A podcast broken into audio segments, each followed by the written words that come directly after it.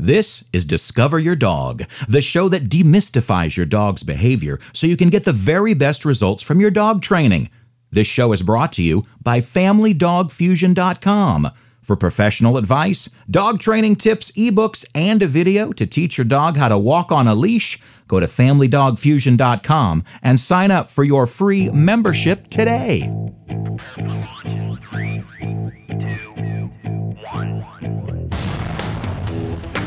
I said I might do it, and here I am, talking about off leash training. Everyone wants to have the perfect off leash dog, but are you really willing to do the work? Remember what I said everyone wants to want to. We would love for you to join our community of dog lovers. Log on to Facebook and search for our business page, Family Dog Fusion. There you will get updates as to what's going on with our dog loving family and friends from all over the world. See events, our travels, or just information that you may need about the podcast, our book, or the new products we'll be releasing. That's Family Dog Fusion on Facebook. See you there. This is Discover Your Dog, the show that demystifies the leash so you can get off of it. I'm Benny Copeland, trainer of people, behaviorist to the off leash dog and just like you, the listener, a dog lover. What are you thinking letting that dog off the leash? When I go into a home, I explain to the owner that the training we do for the next two to three months will all be on the leash. I also say that any expectation of the dog to do anything off the leash will take over a year. The more consistent you are, the quicker you will see results. The on leash program takes about two to three months, as I said. The next step to training a dog off leash in the way that I train is to leave the leash on the dog for the next four to five months and practice doing all the commands without touching the leash or the dog. This is the process and the rules we are going to talk about today. Finally, when practicing commands and training off the leash, there's still another six to seven months that it will take the dog to get really well trained when you have no leash at all. Add those months end to end, three plus five plus seven, it equals 15 months at the long end, 12 months at the short end. Do you love what you hear in all of these podcasts? Does what Benny say just make sense to you? Well, if you want a more in depth understanding of what it means when we say demystify your dog's behavior, then you need to go to Amazon.com and get Benny's book, Family Dog Fusion. Yes, we named the book after the website because we wanted things to be simple to remember. And most of all, we really want to fuse your dog into your family. In these few pages, Benny has decoded dog behavior He's found a way to make what he has learned over the past 20 years of his life make sense when it comes to communicating with your dog. Also, the great thing about this book is you can mark up the pages, highlight the important stuff, bend the heck out of the spine even if you want to. It's yours. So we suggest to do all those things and then give it away and buy a new book when that happens. Family Dog Fusion on Amazon.com. Get your copy today. So, you think you're ready to start teaching your dog to behave even when the leash is not on her? Well, you better have some patience. I start the off leash process by working with my dog on the leash for four to five months prior to no leash at all. Why do you think I do this?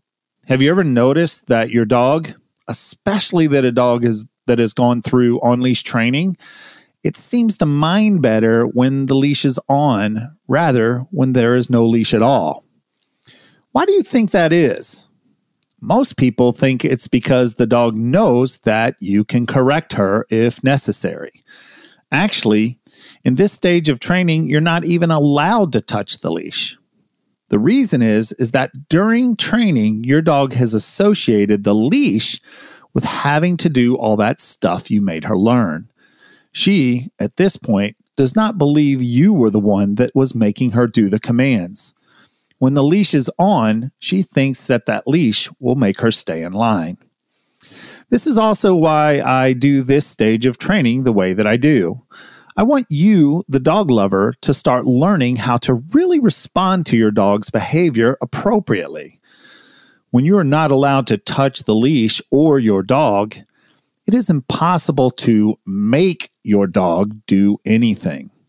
This is where I truly learned the meaning of the willingness to obey that I talk about so much. I did the willingness to obey in quotes there with my fingers. The title of this show is The Three Rules for Off Leash Training. But when I'm talking to an owner, this is the very last thing that we talk about, and I call it my three rules of consistency. They are also referred to that in my book, Family Dog Fusion. Available as a great Christmas gift on Amazon.com. So, with that, let's get into the rules. Rule number one, and the most important rule once you give your dog a command, no matter what happens, you always have to end it in a positive way. Let me give you an example. Your dog is outside. She has her leash on, and you're about 10 feet away from her.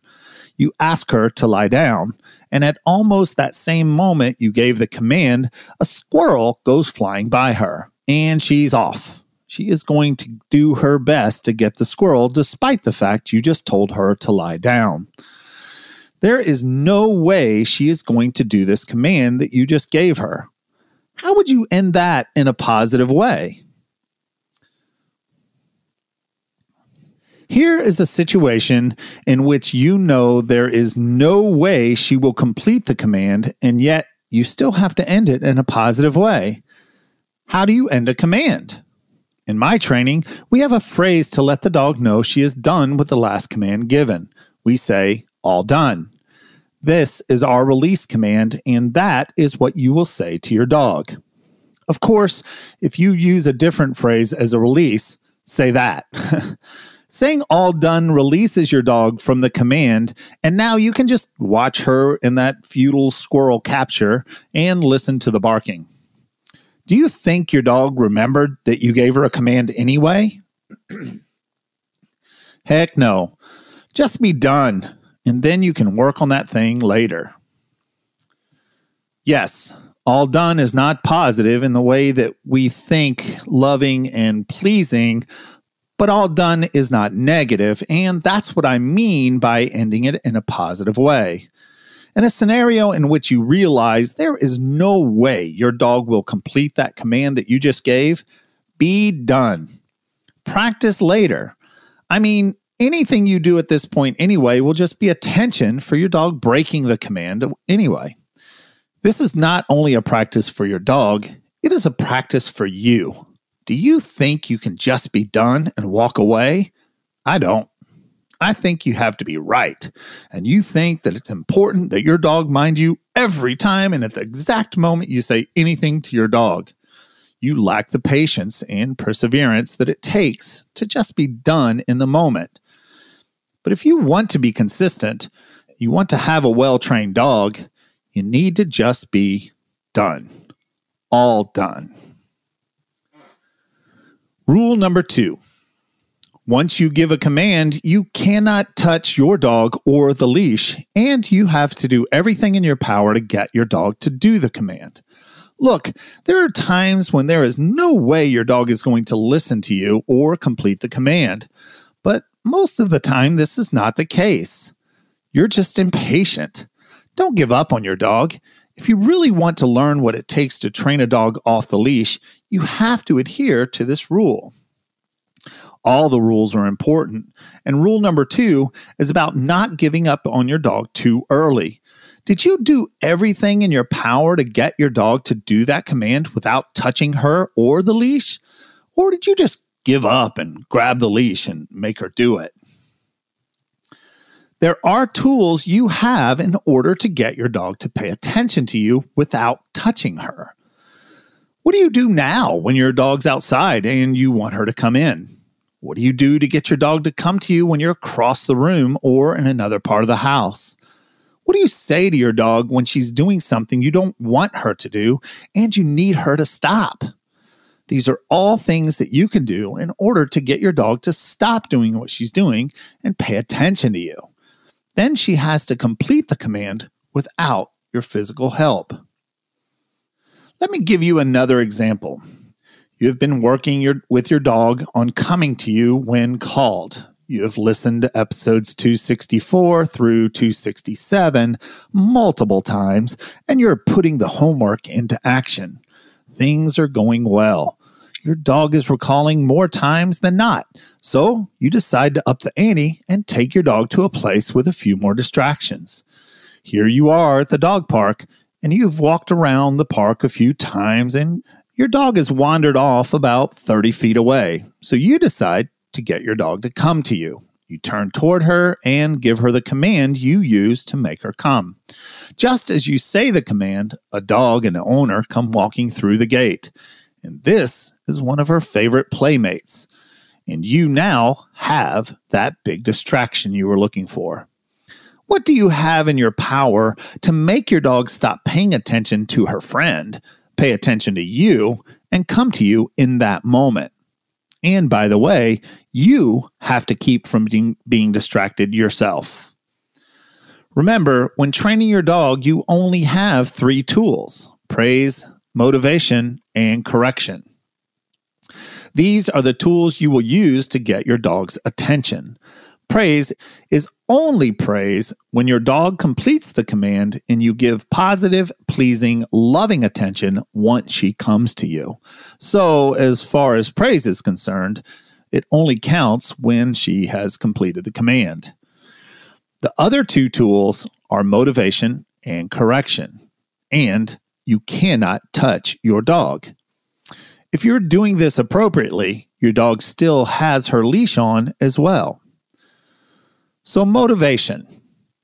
Anything positive you use to make your dog pay attention to you and make the choice that you want. There are three types of motivation when it comes to dog training, probably human training as well. I don't know. Body language, voice tone, and physical motivation. Body language. Jump up and down, wave your arms, squat down to the ground, or anything that would get your dog's attention. I've even walked away from my dog so she would follow. Voice tone. Go to a higher pitch. Make those sweet and squeaky sounds. Yell happily or even yell angrily. These are all voice tones that you can use to get your dog's attention. But if you yell angrily and you yell your dog's name in a mean tone, is that motivation? No, that's something negative you use to get your dog's attention. And we will discuss that in a few minutes. Physical motivations.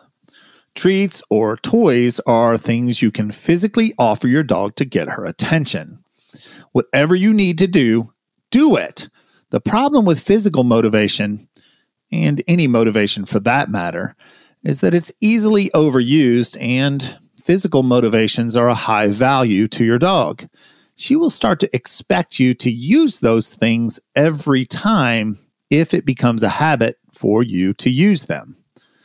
But as part of rule number two, you have to do anything in your power. So if that's what it takes, do it. Motivation is always the better choice when trying to get your dog to do what you need. And you can use correction as well.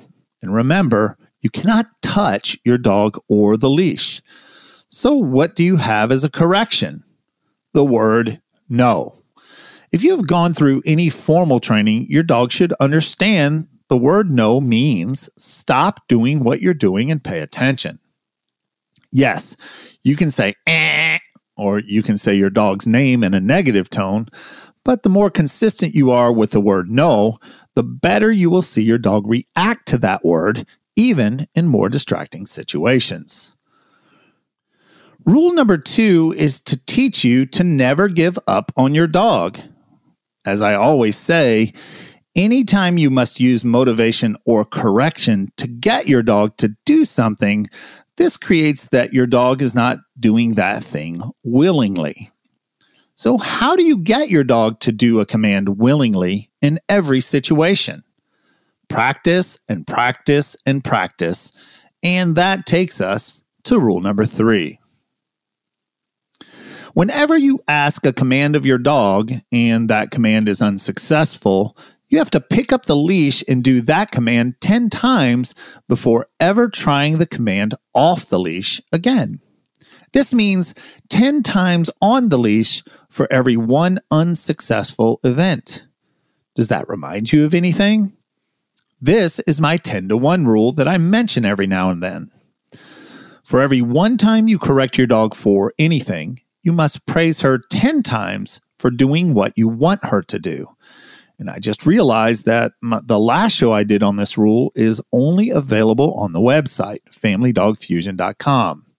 In episode 016 and 017, I go in depth about this rule. It may be time for a redo on this one. I really need to break down rule number three for it to make sense. Let's start with the 10 to 1 since I mentioned it. There are two reasons you need to practice with your dog on the leash if the command was unsuccessful. One is to break up that unsuccessful event with 10 successful events. Anything you do once or twice does not create a habit, but if you keep doing things that don't work and your dog doesn't pay attention, then it will never work. If you are working off the leash and your dog does not respond immediately, or you need to use motivation or correction to get your dog to do that command, then practice. Practice 10 times more on the leash than you do off the leash. This is a good rule of thumb in life anyway. The second reason is for you. When working on the leash, especially if you did on leash training, you may have noticed that there were times when your dog was all about the work and really paying attention to you. Then there were those times when she just would not respond to anything. Typically, this is because of your energy. If you can notice what you do that works, keep doing that thing. If you notice what doesn't work, stop doing that. Trouble is noticing. Usually, you're just going through the paces. The other part of rule number three is when the command is unsuccessful. How do you know the command was unsuccessful? Especially when we're all different. You have different levels of tolerance than I do. You have different needs or wants for your companion. What may frustrate you may not be a problem with your friend or even your spouse. Unsuccessful is when you have used any form of motivation or correction to get your dog to do that command. Rule number two says to go ahead and use all the means necessary to get your dog to do the command. And the moment you use any means, you enact rule number three. Practice 10 times on the leash before trying it again off the leash. But like I said, everyone is different and their levels of expect- expectation are different. With Beans, I am very strict about her minding me on the first time. I have set those boundaries and she's doing okay. Oz, on the other hand, gets a little leniency. I will call him once, and if he does not come, I'll call him again with a little firmer tone, and he comes. I also don't worry about him running off, and he's great about staying with me in almost every off leash scenario. Some people are willing to call their dog or repeat a command four or five times. But how would you know that you really need to work on something in particular? It is in your gut and in your chest. If you start to get frustrated, angry, or aggravated that your dog is doing something in particular, or that your dog is not minding you in a certain situation, then you need to work on that thing. If you feel it in your gut, if your chest gets tight when your dog does or doesn't do something you ask and you expect, then it's time to get to work on that command or behavior. Working on the leash gives you the physical control and gives your dog the practice needed, but it takes awareness on your part. You have to be aware that you're upset. Most people even don't even recognize it in the moment. Maybe a day or two later when you realize you were upset about something. And hey, the great thing is you can work on it right then. There are times when your dog will never pay attention to you. There are times when your dog is all about you and it doesn't matter what the distraction is. How you respond in these moments is how well you are communicating with your dog. Do you see what works and what doesn't? Do you take the time needed or are you impatient? Do you practice? Or do you think that because you said something to your dog once or twice, she should know what you want and expect? These rules are very basic and very simple. The problem comes when you expect so much from your dog and you're not willing to practice. These rules are simple. The application is what's difficult. This is not how you've been trained to communicate. Just like learning a new language, it takes time and practice to get into the groove of it. I realized when trying to learn Spanish that many languages are backwards when it comes to grammatical context. They say things in a different order. Or could it be that we're backwards and the rest of the world's languages are correct? Huh. The point is that when you're learning something new, there's a curve. You have to be willing to make mistakes and learn from them. You have to want to try something new, and you have to be patient and trust the process. So, in summary, today we talked about my three rules for off leash training. You discovered that these rules are about learning to be consistent when communicating with your dog. You also learned that it takes awareness and practice to get your dog to be a perfect member of the family. Thank you. If you would like to contact us, we have a link on our website, familydogfusion.com. We would love to hear your opinion and we value your feedback. So, again, familydogfusion.com. Or if you just want to send us a direct message, you can do that via email. It goes to familydogfusion at gmail.com. Your comments are important to us and help us with future shows. Thank you for listening to our show. If you haven't already, please subscribe to our podcast and share it with your friends and family. Also, go ahead and give us a five star review because it helps others find our show. And frankly, we just love to read them. This show is produced by Eric Janer, and show notes are created by Carissa Dolan. Thank you to all of the Family Dog Fusion team and our affiliate sponsor, Healthy Paws Pet Insurance. For your free pet insurance quote, go to familydogfusion.com slash insurance. And go to familydogfusion.com and sign up for your free membership today. Be impeccable with your dog.